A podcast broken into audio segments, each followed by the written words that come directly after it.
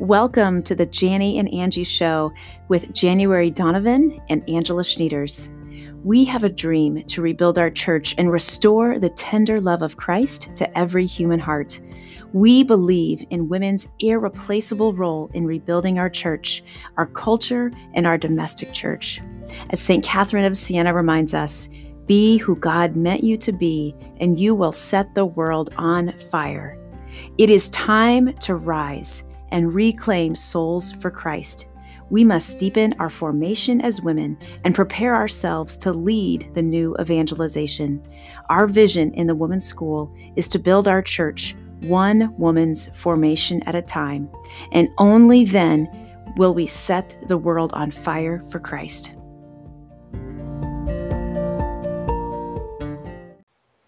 Welcome to Rebuild Our Church podcast, where we have been unpacking this powerhouse of a saint, Saint Hildegard, and doctor of the church, and what it means to live a holy life um, in context of being fully alive and cannot be more um, needed, I think, in our culture today. So we've been, Ange and I have been so blessed to be able to speak with Miss Jeannie as she give us a guidepost to holiness and just drinking from the fountain of her wisdom and uh, just so much to learn from. And I think a confirmation of so much of the women's schools you know study and what we're trying to really um, help them inform and seeing how the saint from the 12th century has given us his guideposts.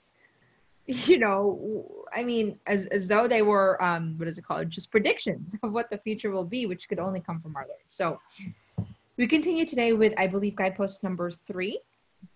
And but before then i think machine is going to give us a little bit of um, resources that we could actually probably go to if you want to go dig deeper. So let's take it away, Ms. Jeannie, with a little bit of resources, perhaps.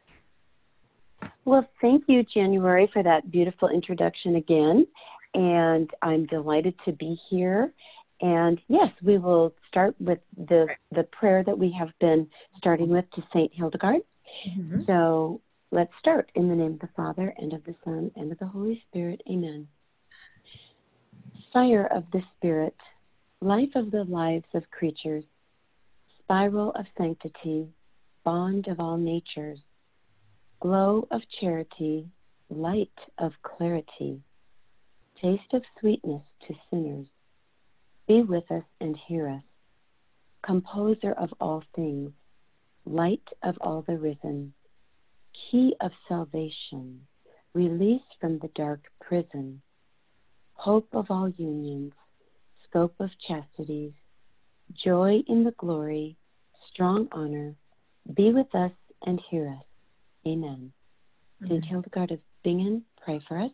Pray Saint John Paul the Great, pray, pray for, us. For us. Amen. Amen. Well, Jeannie, we are so just in awe. Uh, we've just been receiving such fabulous feedback from our listeners uh, that your, your message, uh, the, the fruit of your suffering that is now just impacting us all in life changing ways, uh, your message, Jeannie, is just so powerful. So thank you for being such a diligent student. Thank you for your joy. And um, we would just love to pause here before we delve into um, our next guidepost. Jeannie, if you could just take one or two minutes to share some additional resources for our listeners who are just so excited to dive deeper into um, our beautiful saint and doctor of the church, uh, Hildegard of Bingen. I would be happy to, Angela, and thank you again for that beautiful introduction. It's just my privilege to be here with everybody.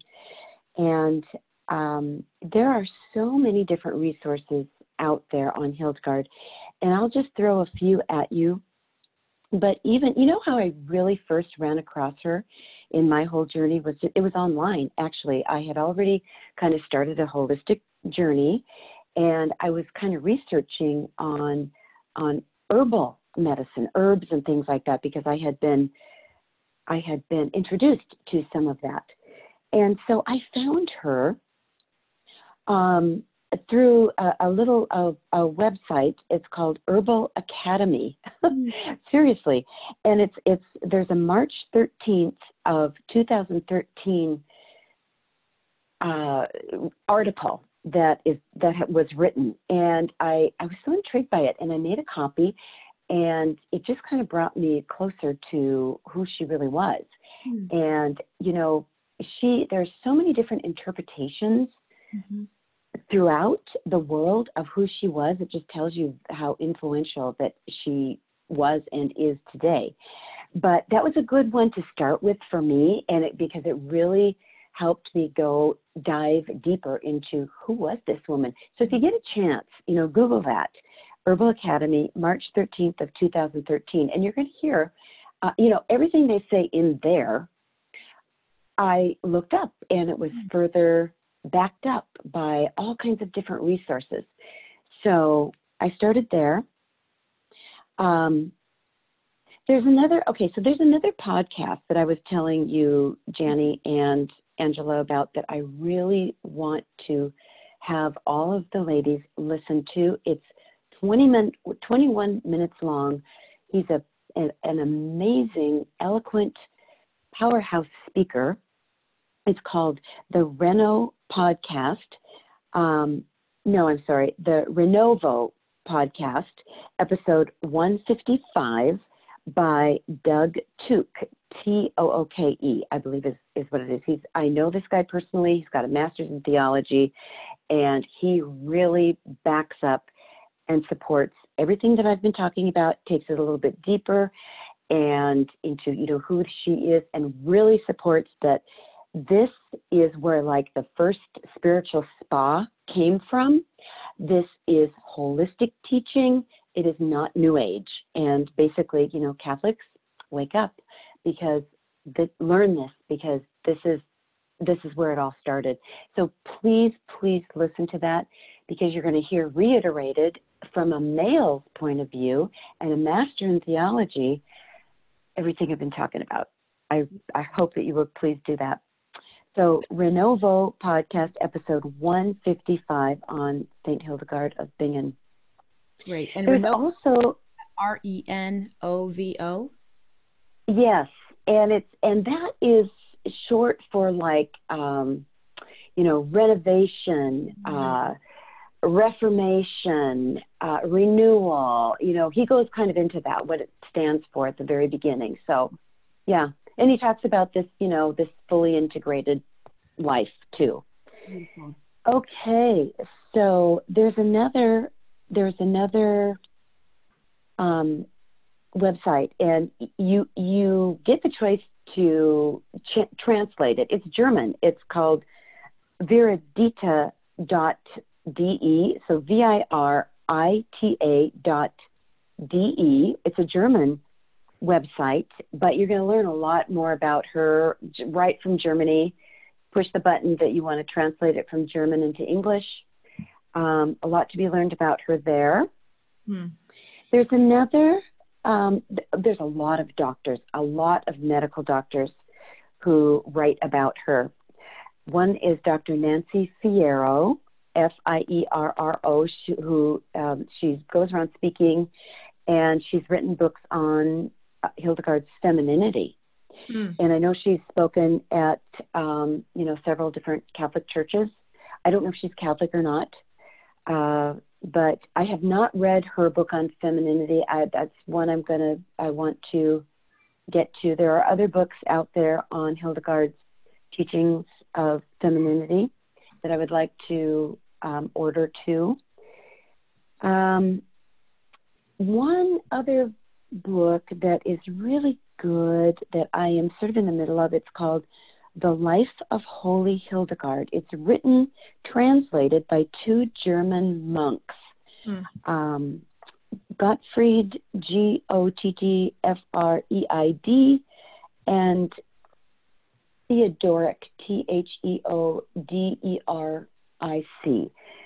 So it, it's it, it, it's been very very um, enlightening to read from these two monks about her life, these German monks. Another great resource and study is from Endow. So I haven't looked at the whole thing. I've read bits and pieces of it. Actually, that prayer that I read came from that Endow study. Thank you, Jeannie. It, yep, it, they open up. Mm-hmm. Yeah, they open up every single chapter with that beautiful prayer. But it it backs up and supports all the different things that I have been saying too. Doesn't go into like um, the the different strategies that I'm going into, but backs up all the nutritional, the herbal, the you know the spiritual, all of it. Really a good study. Mm-hmm. So if you have a, a chance to, and it's you know very Catholic, very Catholic. And um, did you want to say a few words on that, Angela? No, it's just a wonderful resource because it's it really speaks to uh, the first training as part of the really enlightening us on who the doctors of the church were and then delving specifically into St. Hildegard. So I think for our listeners who really want a very bite-sized approach, a very digestible introduction, that's a fabulous place to start. Um, so just uh, it really is. The endow. I agree. The endow, absolutely. So another one is a book called Physica, and Physica was actually one of her, and it's P H Y um, S C I C A, right? Isn't that how you spell Physica? I have a book here. Where did it go? Okay, hold on for just a second here. Yes, P H Y S I C A, Physica. Mm-hmm. And it's translated from Latin by a woman called Priscilla Throop, T H R O O P. So um, it's there's some really great. It's it's all translations of her vision and um, her writings, Hildegard's writings, call you know from from Physica, and um, there's some really great things in there.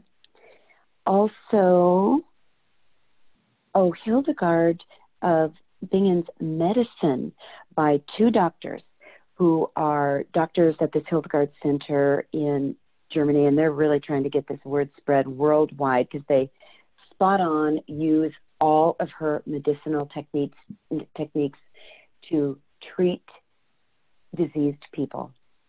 And they're they're having amazing, amazing, amazing results. And one of the beautiful things, so Dr. Wighard Strehlow, I, am not sure if I'm saying it right. It's S T R E H L O W Strehlow.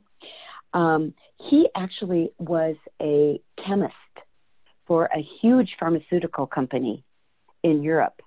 And he got turned on to Hildegard's ways and said, Oh my gosh, mm. we are not treating the human person right. This is, I mean, he just dove into this. And then he somehow came across Dr. Gottfried Hertzka, H E R T Z K A. And they put together the book. I mean, they, they practice medicine together but and they have several different books, but one of them that I ordered um, is Hildegard's Spiritual Remedies. Okay, it is called Hildegard of Bingen's Spiritual Remedies. Um, Dr. Wighard Strehlow is the he is the author of that one, and then together they have another book that's called Hildegard of Bingen's Medicine um, by both of those doctors. And they have some, you know, am- amazing things in there too. Now, some of this is it's a little hard to read because, you know, some of it they're quoting from her stuff back in the in the medieval ages, and you know, there's like some weird things in there too, like you know, she used um, ground up um, you know, beaks of different birds and things like that, you know, that that we don't do today, that sort of thing. But the basic medicine that she used with herbs and all of the holistic treatments and nutrition and all the different therapies, which we'll get into, um, you know, with music and the 35 vices offset by the 35 virtues they use all of that to treat the whole person, not just the disease. Hmm. And, you know, one thing I wanted to um, tell you quickly about Endow, too, because I, I love this. It's a quote from from Endow on page 80. She, they say, for Hildegard, the body was not a problem to be solved, but a garden to be tended. Isn't that beautiful? So beautiful. The body is not a problem to be solved, but a garden to be tended. And that just speaks her whole language. That is just so beautiful and so deeply aligns with just our, the heart of a woman's school, you know, cultivating the garden of a woman's heart and our body as, as a temple and a beautiful garden where our Lord would walk in the cool of the evening, you know, going back to the, uh, the Garden of Eden, and and now we're in the new Eden. So that's just so powerful, Jeannie. Yes, yeah, so powerful. It is, and let me let me let me just read this little short paragraph. It's a continuation, and this is from Endow. Okay, so it starts. For the for Hildegard, the body was not a problem to be solved, but a garden to be tended. She mm-hmm. recognized that medicine of whatever sort wasn't always enough to cure what ailed a person because people aren't machines. We're more than our cellular processes. Physical health, emotional health, mental health, relational health, environmental health, and spiritual health. The whole person affected by the whole of our life. In a sense, Hildegard's medical methods are a call for other doctors to follow her example and see not just a sick body in the patient before them, but the image of God, unique, unrepeatable, and connected mm. in some way to everything else in creation. Oh my goodness. It's so oh. powerful. yeah, it, it speaks, it, it is. It, it sums it up. It speaks to everything that you ladies are doing in the women's school. It speaks to everything that I'm trying to develop and and teach women men and women. It speaks to everything that I've been speaking about in these last four podcasts. So, okay, so that was another resource. Um, uh, I think I left off with the spiritual remedies. Um, oh, another really fun little resource is it's from Liguori, and it's called Saint Hildegard's Kitchen. So it's actually a cookbook with you know some of her recipes. Yes, yes, I yes, have yes. That. It's a cook- I have that, Jeannie. And the introduction alone is worth purchasing the yeah. book. It's so powerful. It absolutely is. It is so powerful. And every single chapter begins with a little snippet from Hildegard. Either if it's something from her vision or some quote of her, it gives you a deeper insight into who this person is. So I'm just gonna I'm gonna stop right there because that's a lot. There's so many other things that are out there. Uh, you know, Dr. Victoria Sweet, another one, actually, in Endow speaks, quotes Dr. Victoria Sweet. She's not a Catholic, but she she took on this whole um, teaching of Hildegard. She went back and got her master's in, I think it was her master's in medieval um, healing, medicinal healing, and she ran into Hildegard and adopted all of her ways, um, and she used them at in um, in the Laguna Honda Hospital in San Francisco. And she also wrote a book called Slow Medicine and God's Hotel. And it was all based on Hildegard's ways, spending time walking with the person. You know, healing is a slow process. It's not an overnight thing. It's the Western Med way is just, you know, it, it focuses on, on, you know, just hitting with drugs something, the disease when you know the disease the disease itself is a symptom of an imbalance. Mm, yeah. we have to treat the whole person. Yeah. and so she's another great resource as well. She's also been a speaker uh, at catholic parishes and things like that too. And she's been written up. I, I saw her one of her articles. I don't remember if it was through osv or another catholic article that uh, had an article written up about her. So I'm not sure if she's practicing medicine anymore. Um, I think she was kind of in her retirement years, but another great resource. So, all kinds of really great resources out there. And I think that what we should do, ladies, because there's still a lot to go into, and I promised that I would try to sum up everything this time and we'll there's so much more that goes into every single category, but we'll hit it right now. But stop for just a second if there's any questions or anything that needs to be clarified. The only thing, Jeannie, is uh, just a quick, very tiny loose end from our previous conversation is the most powerful way to detox both our mind and our bodies is the power of confession. That's right. And I just want to share that with our listeners the power, the extraordinary healing, integrating power of confession. And I would just encourage Absolutely. our listeners that I know so many of us have not had full access to that most beautiful sacrament. But when that becomes available, uh, just encouraging our, our beloved listeners and, and sisters to take advantage of that most powerful sacrament uh, which which heals, reorients, and is just literally a deluge of of God's merciful love, which is the most healing force. It is absolutely the most healing force. And after we finished last time, Angela, I you know I said, please remind me because that is like the most important thing. And there's a reason why the church, in its you know wisdom and its genius, calls it the sacrament of healing. That's what the, that's what its name is, the sacrament of healing. You know, over the years we just call it confession. Yes, we are confessing a sin, but the you know this is all a spiritual battle, and the battle of the the spiritual vices, which Hildegard talks about so completely, is offset by the spiritual virtues. And in that confessional, the demons cannot go in there. They, it's it is the best one of the the it, it, it's it's even some exorcists say that's the best exorcist exorcism. Really? Is yes. to yes, yes, yes because they are so they cannot go in that confessional. They hate it, and I'm I don't know if you've ever had the experience of being in line at confession and your mind goes crazy all of a sudden. Oh, it's yeah. like oh it, yeah there's a reason. Run. That's because there's a fight uh-huh. going on. Yeah, absolutely. Absolutely. Sacrament of healing.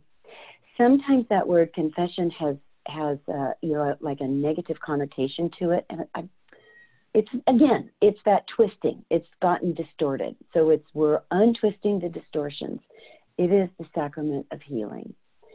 So please please use that. It's a it is a detoxer of mind, body, soul. It is. So, okay, and Lucifer hates it. He'll do anything to keep you away from that. That's kind of powerful to say that that's the best exorcism, but if you think about it, it's in a it's it's us going into the mercy of oh. God, you know. It absolutely is. And you know, I I am I have one of my good friends is an exorcist. He's he's amazing and you know, he tells his people too if you ever feel like you're ever being attacked, three simple things, three simple words Hail, Holy Queen, three times. Hail, really? Holy Queen. Hail, Holy Queen. Hail, Holy Queen. And they will flee because they just cannot be, they know that she crushes the head of Satan.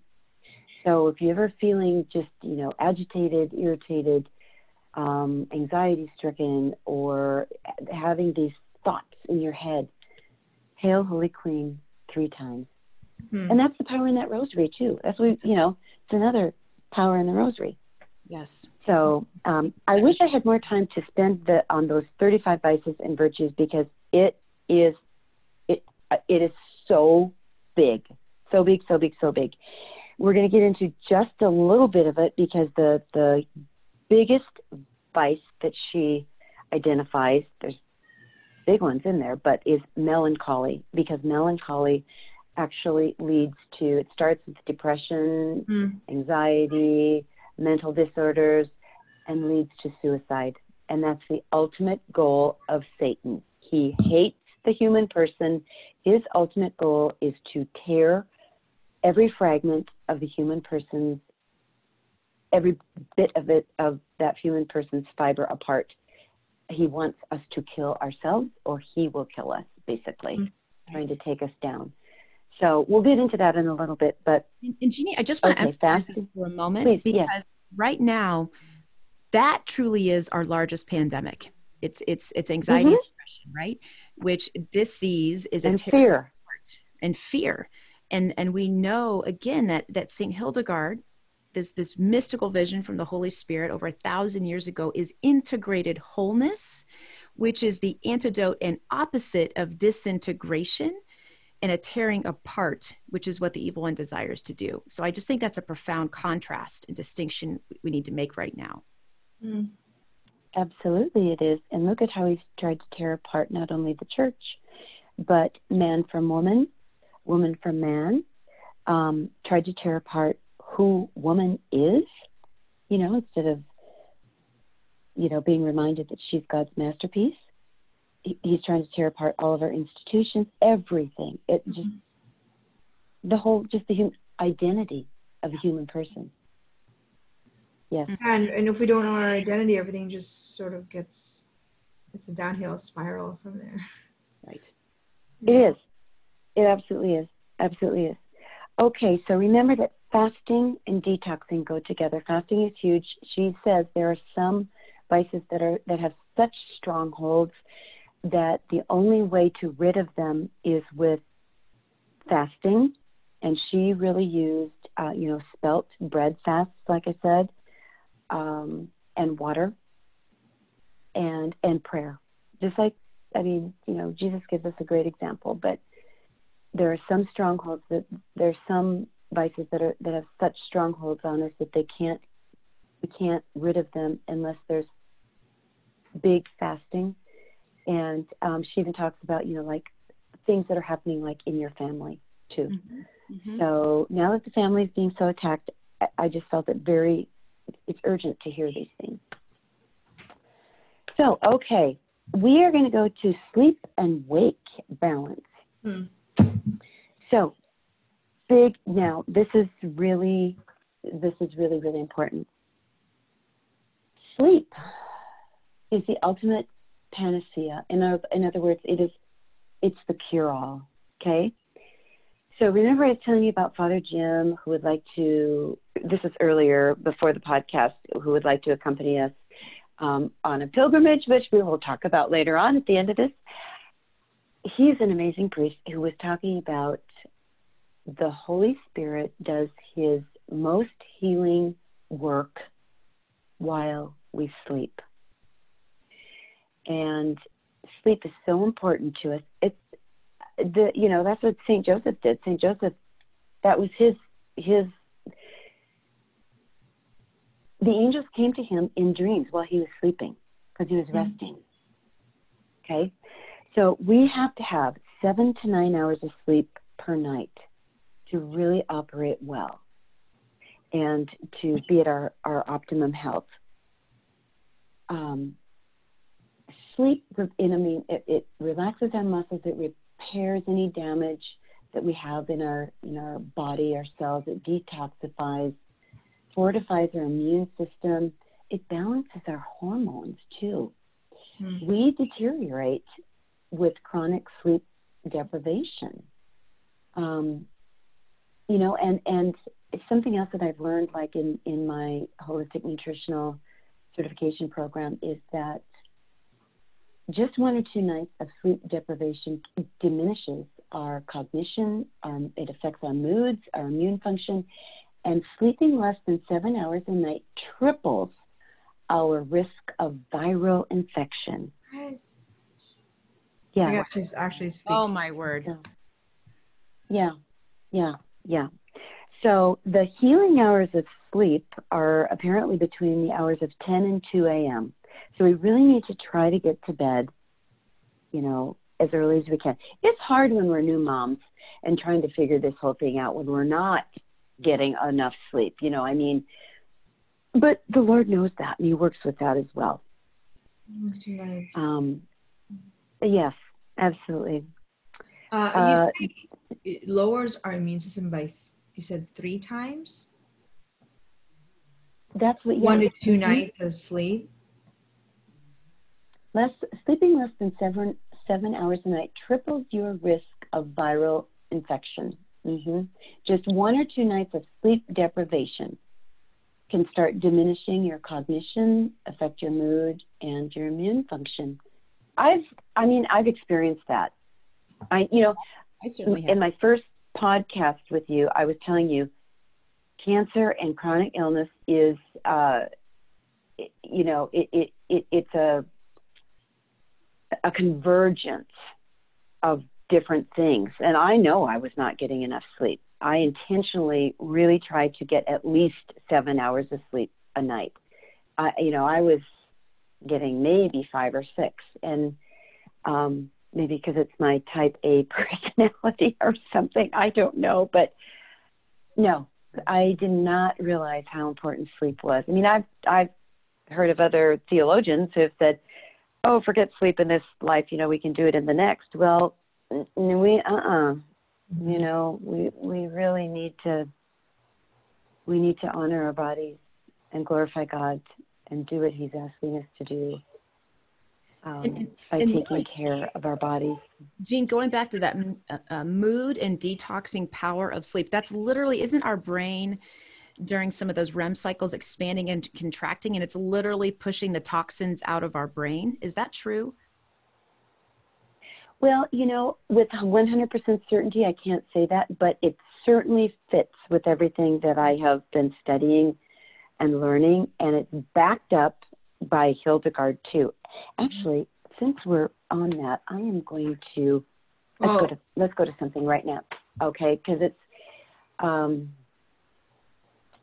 I have to. A lot of the cases while you're looking at Jeannie of de- you know depression comes from sleep deprivation and that's why postpartum depression or insomnia yeah. and it becomes kind of like a ripple effect because in a lot of nutrition too causes a lack of sleep deprivation and then the mental rumination of negative thoughts causes um, sleep deprivation and then the mothers start to worry and then they don't sleep and it becomes this vicious cycle you literally get trapped get, yeah you get trapped in that the negative you know the negative mindset with the nutrition compounded with you know just this new transition of life or just life in general circumstances and it becomes that that um, melancholy that the devil wants to celebrate and it and, and it's so simple. Like if you think about it there's actually a best-selling book on sleep itself that arianna huffington wrote so good and that, that they used to torture people um and, and you know the soldiers with yep. um, yes sleep deprivation because it yes. lets them hand over everything and yeah. gosh, our culture, you know, almost um, glorifies lack of sleep. And this is kind of a new learning for me as a mom because I think I was thinking like John Paul told you didn't sleep. I don't need to sleep. you know, just that false understanding. And I was getting inflammation in my eyes. I was getting susceptible. So this is a confirmation of the importance of it. And and I think this is also in direct relation to our ability to ask for help and the humility, especially as mothers, to say, listen, I need you to hold the fort down.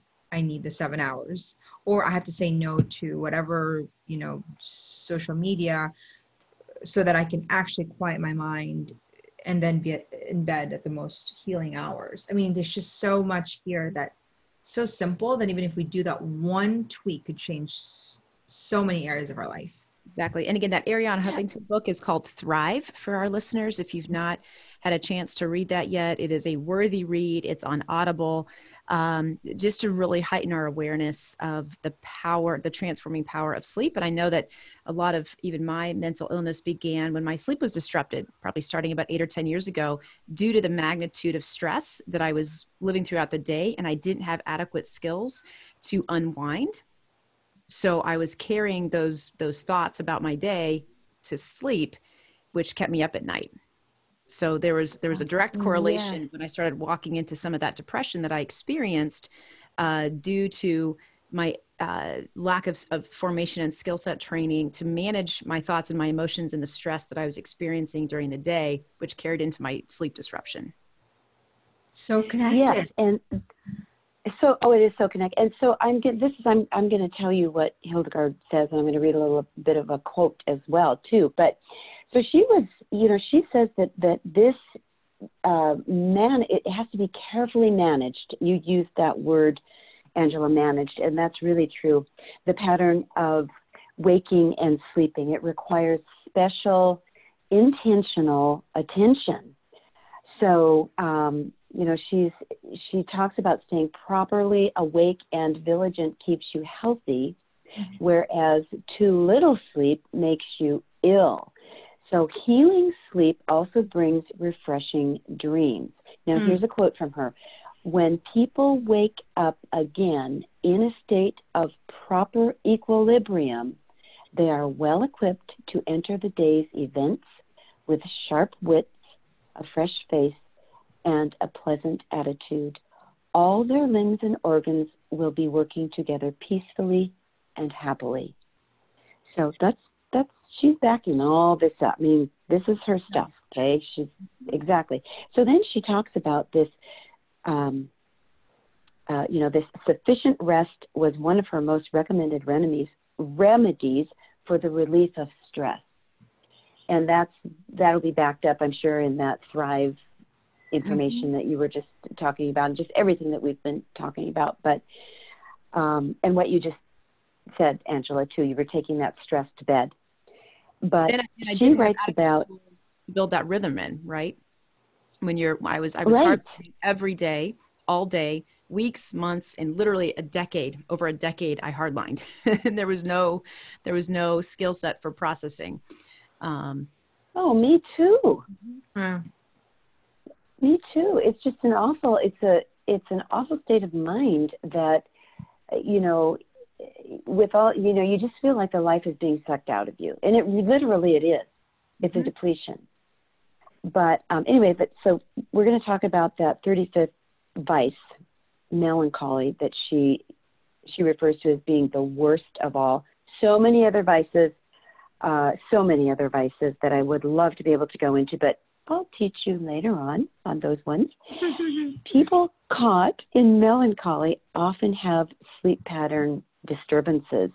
And what she means by that melancholy is sadness, misery, fear, dejection, depression, and gloom. I mean, we live in a very aggressive, gloomy world. Mm, sure. um, and she says that this person has forgotten the joy of heaven. Mm. Um, yeah, and they're instead desperately trying to find happiness within their harsh world, and we just, you know, we just we just can't. And so all of these, all the vital depressing things within us, um, causes that spirit of life to to just vanish. And she points the finger at what's called black bile and that is a huge it's a it's like a dark bile within us that wreaks havoc and it's a lack in making uh, happy neurotransmitters you know in our brain and serotonins and endorphins and so she says that the path of the, out of sadness leads to the path out of sadness leads to health and she talks again about you know, uh, spelt starting she just loved spelt mm-hmm. and starting the day with a breakfast of spelt and you know some other things and you know other good nourishing things or whatever but um you know she there's other things that that uh, she talks about as far as remedies con- containing powers that provide happiness and they're like nutritional different things that we won't go into right now. But um, yeah, that melancholy, it's it's like a series of events that that can just lead to that that um, total degradation in a person, total despair. Yeah, and it you know by the grace of God, I never quite despaired, but I, I experienced that, Jeannie, and it is so real. It is so crippling. You know, I. Um, throughout my life, um, God has given me a strong will and a determination, so I could pretty much push through anything. But when I was caught in the grips of that melancholy, um, I was rendered helpless mm. um, mm. for a time and a season. And um, again, I, I, praise God for that because it, it, has been my path to freedom. But um, for our listeners out there who are experiencing this this melancholy, um, this paralysis, I just want to give you hope that uh, that our Lord is in and with you in that darkness, that He does not desire for you to stay there. And there is a path out, there is hope. And um, uh, you know, I'm, I'm living proof of that, of the power of God at work and, and the power of these principles to bring forth new life and to bring about an even greater good had one not walked into that melancholy in the first place. So just know that there is light, yeah. uh, light in this darkness for our dear listeners who might be struggling with this or have a loved one or a dear friend who is in the midst of that darkness now, that there is so much hope so much hope. And I and I am going to give you one. And thank you for that, Angela. I, that was very beautiful and heartfelt. And I I can identify with a lot of that too. You know, going through my cancer and just you know dark times.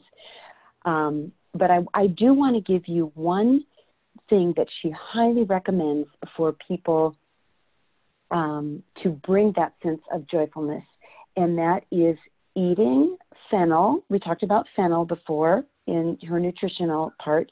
Fennel was a big part of her strategies. Eating fennel or drinking fennel tea. Now, I talked about fennel tea last one of the times before, you know, as a, a purifier of the blood and, and whatnot. But this is a quote from her Fennel brings humans a sense of joyfulness and endows them with a beautiful complexion, pleasant body odor, excellent digestion. Individuals um, uh, individuals with a depressed nature are gladdened by fennel and um, and and savory. Yeah, they they are remedies containing powers that provide happiness. I drink a lot of fennel tea. Do I, I don't I don't eat. I do. Yeah. Well, you know what? If you like licorice, you're going to love fennel tea because it has that. It's got a, a licorice scent and flavor to it. I, I haven't ever cooked. I, I never did before any of this, my cancer. Uh, I never cooked with fennel, but I I try incorporating it in my diet as well. So because you know these are proven proven facts. So yeah, so exciting. Yeah. Anyway, okay, I I want to get moving on here because I want to at least touch on the the other three. Um, natural beauty. Hmm. Okay, in inside and out. And she, like I said before, she was big into gemstones, especially emeralds. It's that that greening, that life force, the viriditas. I want to say something about viriditas again. Now, you are going to find it throughout different writings. There are things that you look up. I think the original spelling of her from her was V I R, but you will also see it as V E R. D I T A S. It's the same thing. Okay, so same same thing, but um, V I R D I T A S is. I think I said that right. Right. Um, is I believe that was the original way of spelling it. Okay, so anyway, emeralds. Um, she used emeralds for healing purposes and for beauty. Hmm. Um, so she was she really worked with women and she loved helping them wear precious stones, using them. Um, and also, I don't know what kind of cosmetics they used back then, but she was all about, you know, with married women anyway, enhancing their beauty. So, for to to contribute to the sexual attractiveness, their sexual attractiveness for their husbands. Um, you know, she, she would recommend certain stones to be worn around their necks or fingers as, you know, jewelry. Um, she also prescribed gemstones, uh, particularly emeralds, to absorb like negative energy of abnormal thoughts, emotions, and spiritual weaknesses. Um, she believed that it, it would transmit a you know this positive positive, life giving energy because of its vir- viriditas abilities, um, which I thought was, you know, really, I mean, that was kind of eye, eye opening for me because I always thought that that sort of stuff was new age and this is coming right from her. I think that's what um, you know. I think like the distortion has really been affirming for me because I feel like it's a distortion of the truth. You know, because if you really oh yes.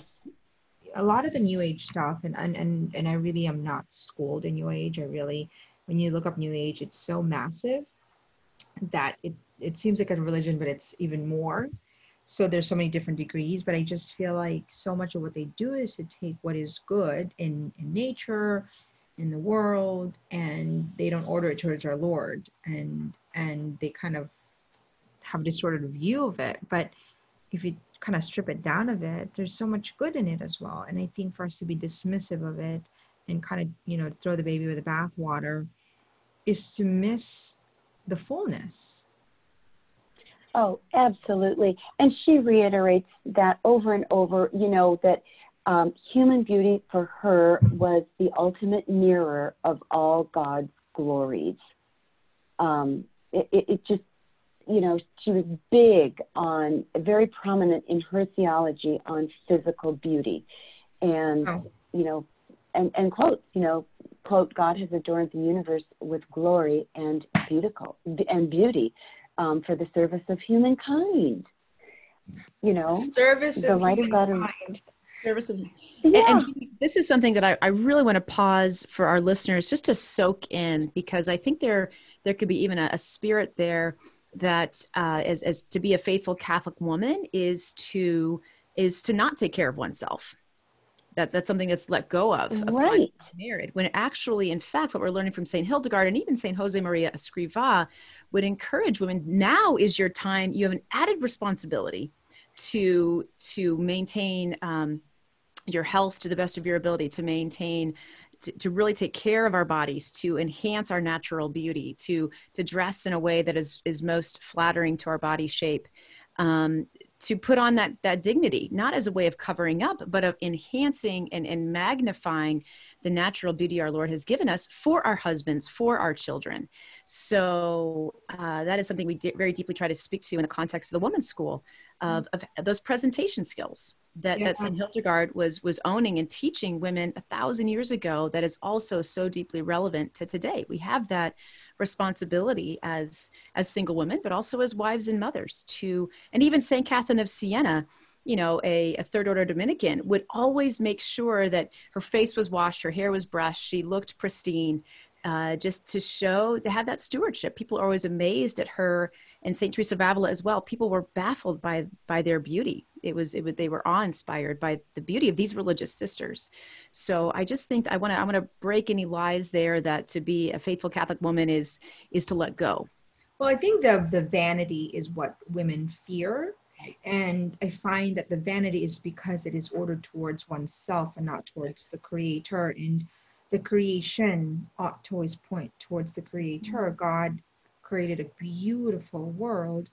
And the purpose of it is for us to actually ponder him and, and point towards him and say, wow, it could only be God that could create something so magical, you know, and and you know in the in the women's school we really talk about you know the impact of the beauty can change the world because if you look at a beautiful sunset or a beautiful mountain range or I think of Montana, it really bypasses logic It does. because it, it, it releases you know a dopamine effect. It touches every senses and the byproduct of beauty is awe and awe that says something about this experience is actually changing me Mhm. and so Absolutely. Well, it's a, the beauty is a reflection of who God is, and that's why it's calming yeah and changes the chemical in our brain because it's we are seeing a big part of you know who God is. Big, big B beauty, God. Little B beauty, all of His creation.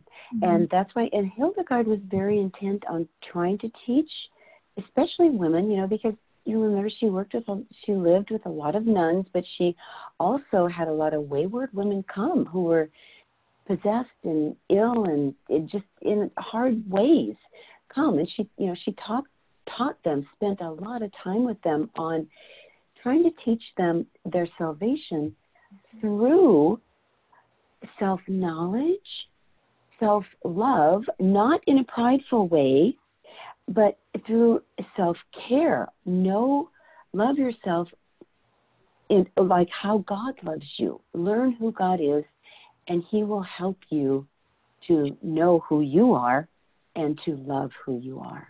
And that's that's powerful, Jeannie. That this this self care, which again can rub people some people the wrong way. That that phrase unfortunately has been hijacked a little bit. So we're redeeming that. Mm-hmm, it has just was been distorted. Go ahead. Yes. Distorted. Of course, we want to reclaim that, reclaim that, because again, to, to Jeannie's point, what we're fighting here is that fear of vanity, right? That fear of mm-hmm. disordered mm-hmm. self love versus ordered self love, properly ordered, is that my body, everything is a gift. My body and and my very being is a gift i'm a temple of the holy spirit so again that's that reordering that we love ourself we we, stu- we are stewards of the gift of our life and our body because god loved us and redeemed us so it's always putting things mm-hmm. back in that proper order and exactly it, it, sorry go ahead, Jean.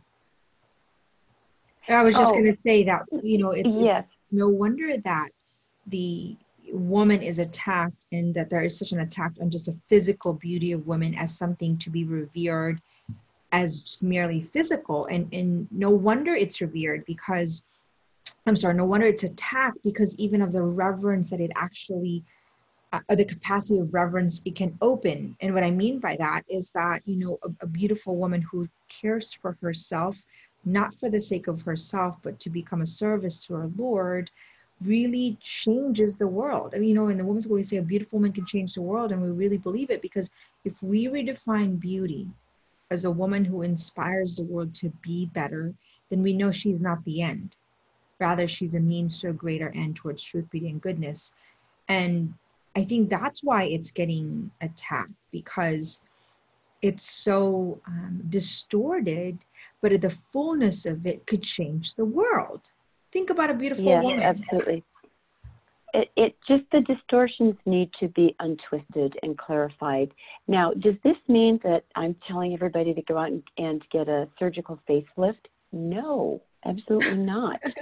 um, it, it's kind of the same concept as, I mean, it's two different spectrums, but you know, as birth control, um, you know, birth control tries to fix something that isn't broken that's why it wreaks havoc within a woman's body, which, by the way, didn't talk about, but I'm going to tell you it's a, it's a, class one carcinogen. So mm.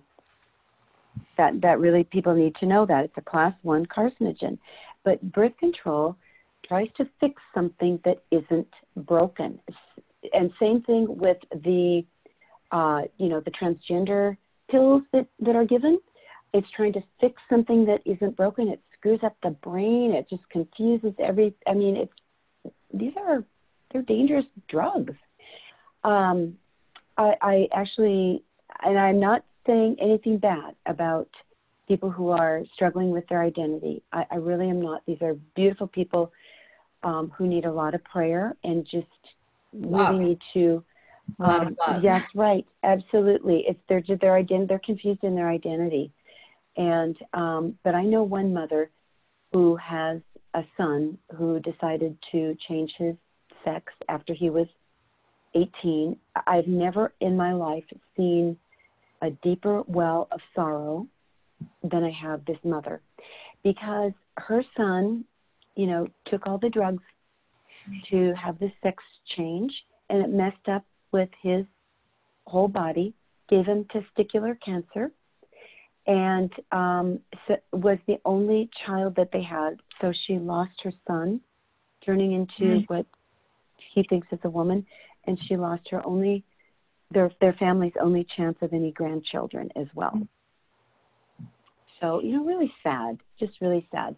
But anyway, going back, so facelift, uh, same sort of thing. It's you know, we we as we age, we we still keep ourselves themselves beautiful with age. I mean, the facelift is trying to fix something that isn't broken too, and I think that that can get into some, you know, pride, vanity areas, or you know, lack of self-esteem or something like that. But um, no, I am not saying run out and have a facelift. Please don't hear me saying that. mm-hmm. so, but but one thing um, I do want to point out, Jeannie, is that all the principles that Hildegard is teaching us here actually, especially when I look at some people who are, are, deeply prayerful, they look so young. There's something about living a holy, virtuous life, about living as God intended, that actually keeps us youthful. One of the best ways to fight the appearance of aging is is is hydration and super hydration and, and drinking the best water. So so many of these natural remedies that Hildegard is pointing out to us actually keep us youthful by first of all addressing the, the, spiritual and emotional elements of our life that tend to actually stress is one of the quickest aging factors. We have to we have to keep that in oh, mind. absolutely. So hydration sleep proper nutrition um, they are like they will give you the best complexion ever. And you know great skincare. And like i said from when i started this you know it's from the the inside out. We're trying to do everything from the inside out so it comes out through our skin, through our hair, all, everything. So, okay, let's move on to exercise movement, unless there are some other comments, feedback. Yep. No, I, I, I am, I'm right alongside you. I'm just sort of, I, I think there's a lot to be packed, unpacked here. um, oh, oh, so, there's so much to be unpacked.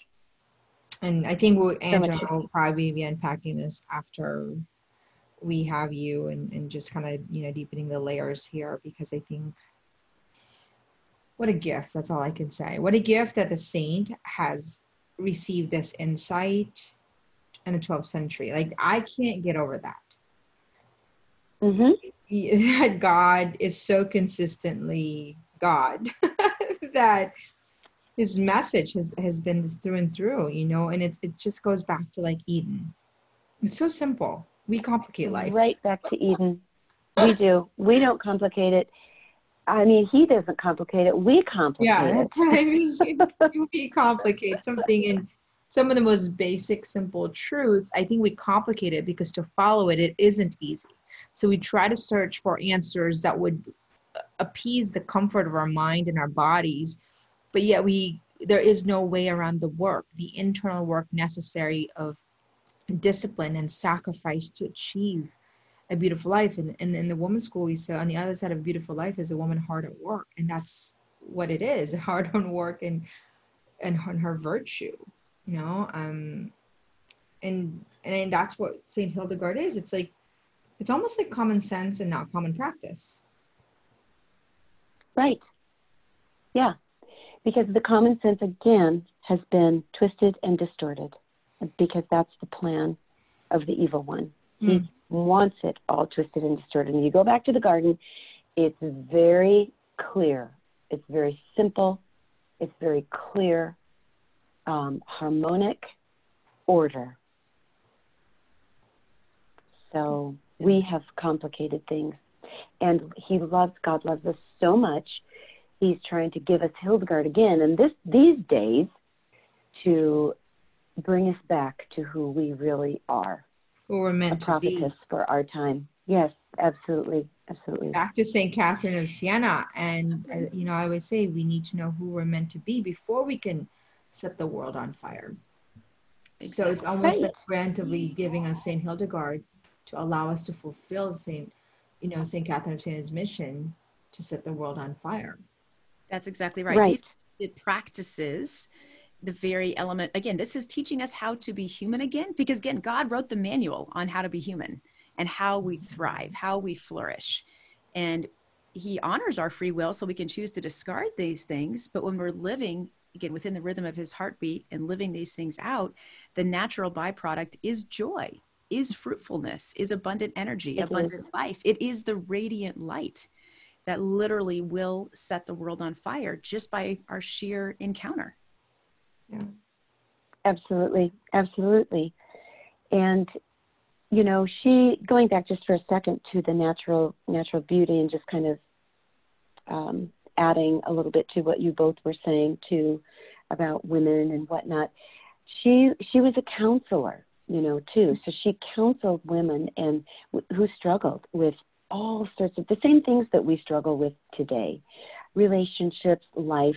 She really, really did teach them their true beauty and femininity, which is John Paul II did too in his theology of the body. He put all of this in a language that we could understand it, because a lot of the med- medieval talk is, you know, we, it was kind of hard to understand. But it's a reiteration of who we are from the beginning. Mm. But again, she spent time with these particularly women. Um, she spent a lot of time with men too, but indifferent. I mean, a lot of the time that she spent with men was to try to get them to do what they were supposed to do as men and as leaders in the church. She never ever questioned the church and the teachings, but some of the leaders in the church, she was like, "Nope, you you're not doing what you're called to do," and she was very firm in that. But for the women, she spent time with them, teaching them how to cook, teaching them nutrition, teaching them all of these things. Walked with them in the forest. You know, we talked about that forest bathing sort of thing. Um, just teaching them who God is through creation and his therapeutic power. She taught them how to garden, um, really taught them how to seek and find peace and order that they were looking for. So that all goes under natural beauty as well. And what I want to but speak to here, Jeannie, the, sure, please do one of the things that we really emphasize in the women's school is that on our journey to integrated wholeness, we need a companion, we need a guide, we need an accountability partner, we need a coach to walk with us. And yes. Hilda lived that out in and through the one-on-one intimate time she spent with these beautiful women. And and you know, I think that that point too that we're not called to do this alone. We're called to do this with a companion and a guide. And and that's something, you know, we have a team of strategists within the women's school that are there to accompany women and, and so that they're not embarking on this journey by themselves. Yeah. Nor were we ever Absolutely. meant to live a life on our own, period, you know. And, no, we were not created to be alone. And and that's, you know, right now loneliness is an international official crisis. I mean, they they've now, you know, we've come to that point and I keep thinking, how is loneliness an international crisis? I mean, in a hyper connected world eh, and it's baffling and it seems common sense you know because what mm-hmm. we teach in the women's school is you know you could be with somebody for two hours and never achieve the level of depth that would nourish your soul or be somebody for five minutes and feel as though your soul is awakened and it's a matter of learning the most basic communication skills necessary to actually go deep but we're not taught that in a very oh, yes. busy world and we're, we're we're hungry. You know, I, I feel like the greatest hunger right now is to be heard and seen because connection is. I, I agree. And to be you known. know, Pope Francis, Pope Francis, and to be known for sure. And Pope Francis um, has a beautiful phrase that I actually keep on my computer here, and it was back. He said this uh, back in 2015, and and it says, "quote The drama of the world today is the result not only of the absence of God, but also and above all, the absence of humankind, the mm. loss of human destiny and identity, and a capacity to explain the fundamental needs that dwell in the human heart. Mm. We've lost it. Wow, it's so, so true. Powerful. I mean, it's really, that's where we are, and that's where hope is. Yeah. yep. Exactly. Exactly. Okay, uh, moving on with exercise and movement. I mean, this is kind of a no-brainer. We were made to move. I mean, and and exercise just in our daily, you know, walking, our our our duties, whatnot. But when you're fighting chronic illnesses, it, this is just a little bit different. And this is because we want to get our lymphatic system working and it you know our our lymphatic system is actually God's pharmacy within us. Wow. And sweating is not only good, it's great. Um, it's a channel. You know, it's essential because it's a channel through which we release toxins um, in our body. And Hildegard was really uh, very emphatic about if you can't do some kind of you know sweating on your own, she had people get in saunas I mean, she wanted, she got this whole idea, and this is a, a therapy that we use today.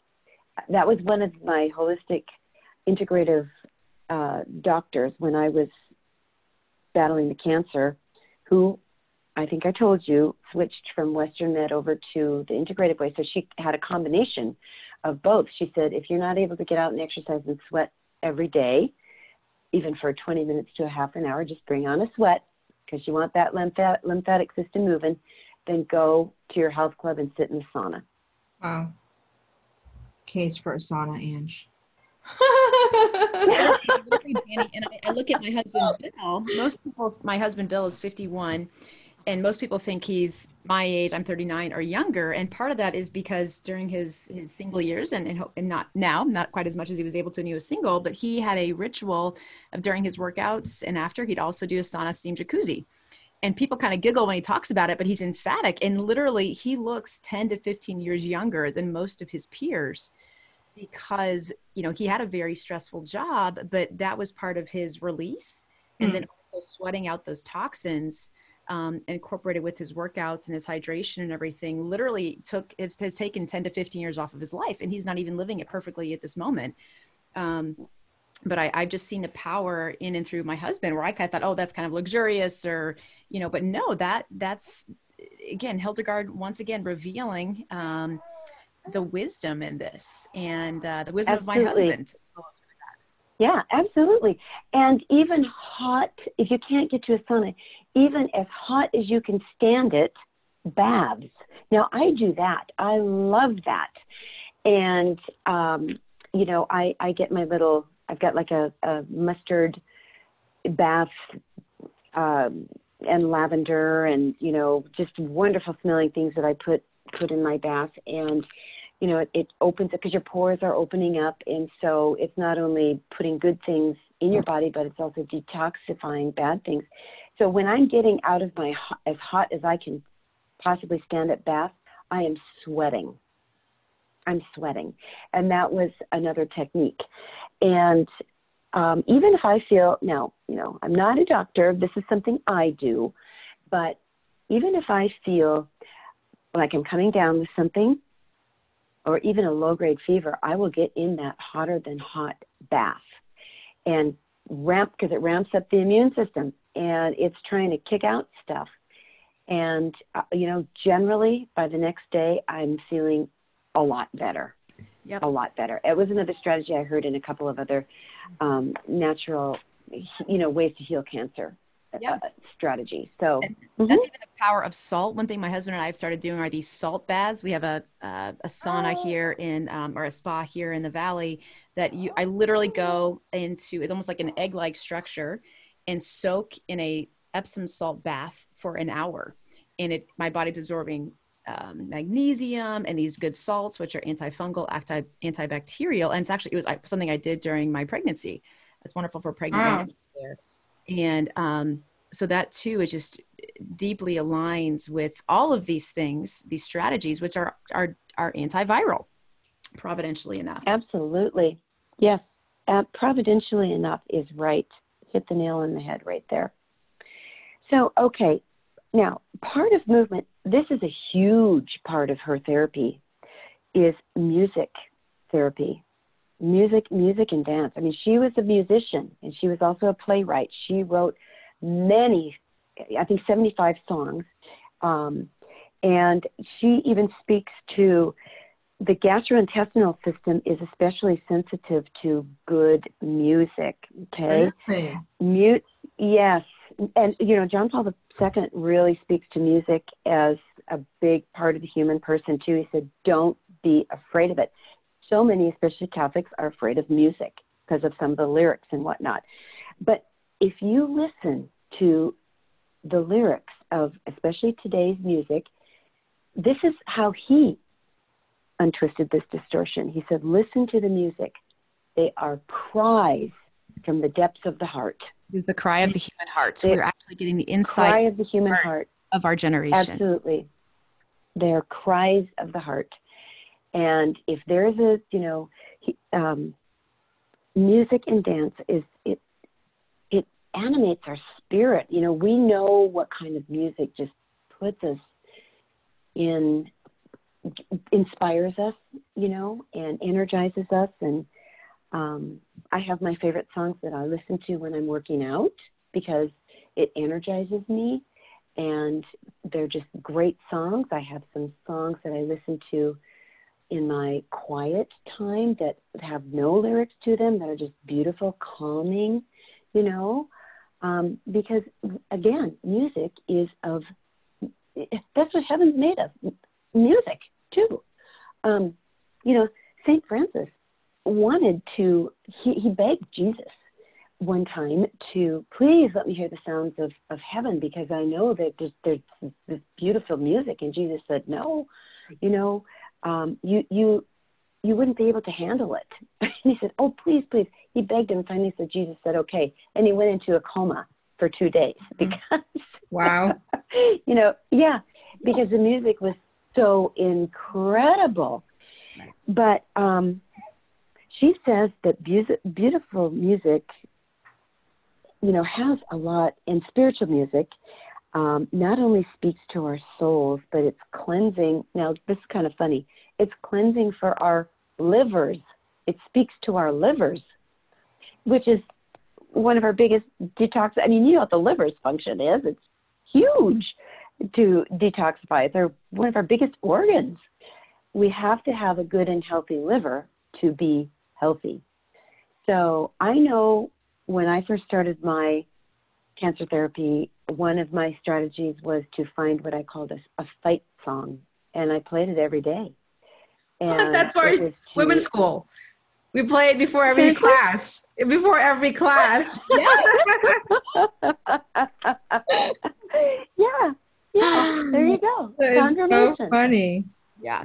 Well, Jeannie, um, Mama, Mama's calling here a little bit for both of us, for both Janie and I. But so I want to make sure we can hit one or two of our last things here, and then bring this, uh, bring this home. And then, of course, we'll be unpacking this for for weeks and months and years to come. Um, yes. So, so really quick, we will talk light air retreats in the wilderness. Um, so, you know, given the light air part of it is just that that light air, the greening viriditas power that germinates seeds, it germinates great things in us as well. Being outside, that for, forest bathing again, retreats in the wilderness, so necessary. Uh, it, it isn't even a, a, a good thought. It's just it's necessary, and um, you know that fresh air deep breathing. Now that was those were the breathing skills that she learned. I talked about breathing earlier on um, with the ayurvedic medicines or whatever. Her way of breathing was learning to breathe outside the the good beautiful oxygenated air that god gives us. Mm-hmm. like i told you um, i think in one of our sessions off the recording was cancer hates oxygen. Chronic illnesses mm. hate oxygen.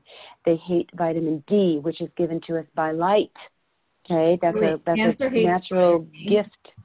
That's amazing. So just being being oxygenating our bodies, being in the sunlight is an antidote to cancer. Yes, absolutely, absolutely, absolutely. So this can so, breathing um, oxygenates our cells that it actually heals it would you say that that that would be the case? Well yeah i mean it, it puts oxygen in our cells. You know we we we need that that cell regeneration um, hmm. um, that deep breathing. Yeah mm-hmm. good clean air that forest bathing you know that puts us in the mind of who god is and his creation and just relaxes and us beauty. And, yes beauty, abs, all of it. There's just real great healing powers. They use this tr- still today. Uh, Dr. Strehlow uses all this, talks about, you know, the power of like retreats in the wilderness, um, which we'll talk about at the very end of this too, as well. I won't spend much more time on, on this one.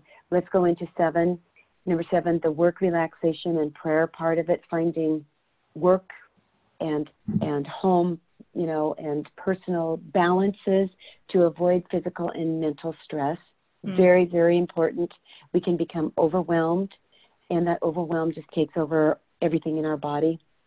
Um, finding those relaxing things to do, um, but mostly rediscover Sunday. that mm. gift that was given to us. Always keep holy the Sabbath. It was given to us as a gift from God. He doesn't need it. We need it. Yeah. For a day of rest and relaxation and rejuvenation and enjoyment and getting lost in the things that we like to in that creative power you know reading doing the things we like to do going outside being with our families starting the day off with the sacraments going to mass you know having that the, the eucharistic sacrament giving giving back what to him what he has given us hmm. practicing those virtues the virtues uplift, they energize, they bring us to an atmosphere of relaxation, peace, and healing. We, you know, we, it's Sunday is a great way to really, really, really practice those virtues, because, you know, because we're we're not supposed to be working. You know, it's just a, a great day for us to be absorbed in this gift that was given to us. Um, and remind, as a reminder, we're not human beings. We're not human doings. I'm sorry. We are human mm-hmm. beings. Yeah. Amen. So when he says, "Be still and know that I am God," mm. be vigilant. You know, all these. Be not afraid. He describes that word "be." It's a verb. Hmm. Yes. Yeah. Yeah. Yes and of course, you know, the relaxation part of it, reading the daily word, everything has to be seen. All of this, all these strategies have to be seen and experienced um, against a spiritual background. Mm-hmm. Uh, In context of it. Yeah, prayer, prayer life. You know, there's a big, huge part of this that she really, really asked for the help of the angels. Angels are huge helpers to us. They're huge mediators on our behalf. There's a big part of this that I don't really have time to get into, and you know more prayer strategies and prayer, prayer, prayer, prayer as well. Prayer. Starting the day, yeah, starting the day with prayer, and that quiet time, ending the day with prayer, and and that of some quiet time as well. Um, you know, I'm going to bring this thing all around to the beginning. The saints seek us out for a yes. reason. Yes. We don't seek them. They seek us out. They're trying to get in, in touch with us. And, you know, I guess it's a, a, a brief conclusion. Um, you know, God wants us whole, holy, fully integrated so that we may be fully alive. Mm-hmm. And the message of prophecy that Hildegard leaves us is is is not only just for us personally, but for the church, for the whole world, for the building up of the body of Christ um, during this given time and for a particular reason. You know, her teachings and prophecies are, I believe, as I've said numerous times, more relevant today than ever because of all the distortions that we've fallen into mm-hmm. the elevation of the human spirit, truth of the body, mind, and soul, you know, revealed to her by the triune God. Uh, going back again, as it was in the beginning. Um, it's God's message to us through her, and she's revealing who He is for us, you know, through her as well. So, um, she's just a, a beautiful prophet. A powerhouse. So much to teach us. Powerhouse. I mean, just a mover and a shaker. Mm-hmm. Yeah. And what I was wanting to kind of end with is if you're interested at all in learning more or experiencing more about her ways, I'm trying to develop here, um, you know, with Angela and Janie, a seven day retreat in the wilderness in the beautiful Rockies of Montana. And we'd spend a lot of time. You'd be, you know, just refreshed, rejuvenated, renewed. We're working on this to maybe bring this to fruition sometime in the fall, hopefully around the Feast of St. Hildegard's feast day, which is September 17th. If we have mm-hmm. COVID restrictions, you know, we'll work around that as well. And just really, really unpack these things and do some hands on teaching. Also, another thing that I'd really like the ladies to keep in mind is the the possibility, or, or maybe I should say probability, of a pilgrimage to Germany and visiting her, um, the ruins, and you know just her her complete way of life there, her centers. Go with Father Jim; he would be our spiritual guide. Probably go visit the tomb of Mary Magdalene in France. Head on over to Germany you know, maybe even do the Camino. It's all connected. I don't know. There's a great vision uh, that I'd like to bring to fruition to do that and take a lot of ladies with. That obviously is not going to be this year. Maybe it won't even be next, but looking at 2021 or 2022. Beautiful. With that, that's beautiful, Jeannie. Also, the Oberammergau Passion Play, which is very near Bingen. It's where my yes. supposed to be this yes. year has been postponed to 2022. Um, so all those things aligning. But um, ladies, we're just so grateful for for journeying with us and for Jeannie for you unpacking. we have literally just scratched the surface these past, you know, four times together. But um, again, ladies, and, and for our, our, beloved listeners, if you are interested in in this this Hildegard immersion retreat, um, please email us at info at januarydonovan.com info at januarydonovan.com and just let us know if there's interest and we will be gauging that. Obviously, as Jeannie said, due to our current events, we'll have to be evaluating as we draw closer to that September date that we're looking at. But we just want to put that out there and gauge, gauge our listeners' interest um, in such an immersion opportunity. And we are just so grateful to you, Jeannie. Um, we know we'll be continuing this conversation down the road, but thank you. Thank you for your yes Thank you for these just rich wisdom and hope that you've given us in and through our beloved um, Dr. and Saint, Saint Hildegard. And we just cannot thank you enough for sharing your time with us and your, your wisdom, the fruit of your prayer and your study so generously with, with us and with our listeners. Yeah. Thank you, Jeannie. It's an honor to meet you. And just on behalf of the Women's School, I feel like you have given our um, our, our, commission that we feel so strongly what God is asking of us as so much hope um, because it is in alignment with what we truly believe is the mission for the world and on a personal level healing for me uh, just to see that I'm not crazy. and I, you know that these things that are so simple have always the church have always validated and it just needs to be um, just retaught, I think, in, in, a world that's so busy. So thank you. I honor you. Look forward to um, being part of your, you know, commission, whatever that may be. But um, our Lord is truly working and building his army of women to rebuild our church. So thank you. I'm so grateful. Well, thank you. Thank you, ladies. I am beyond grateful. And the privilege and honor has been mine, and please keep up the good work. We these messages for women just are so necessary today. You're doing such beautiful work, so thank you for your fiat as well. Thank you, Jeannie. Thank you. Thank you, Ange. Love you. Love you, ladies. Thank you. Love you, ladies, too.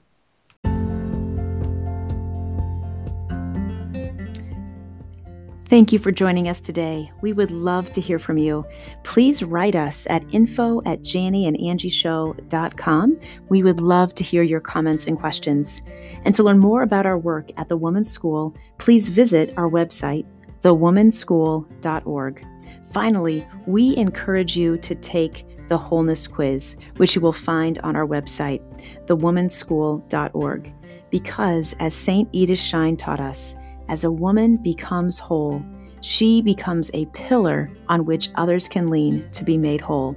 Thank you, ladies. Until next time, let us rise and together rebuild our church.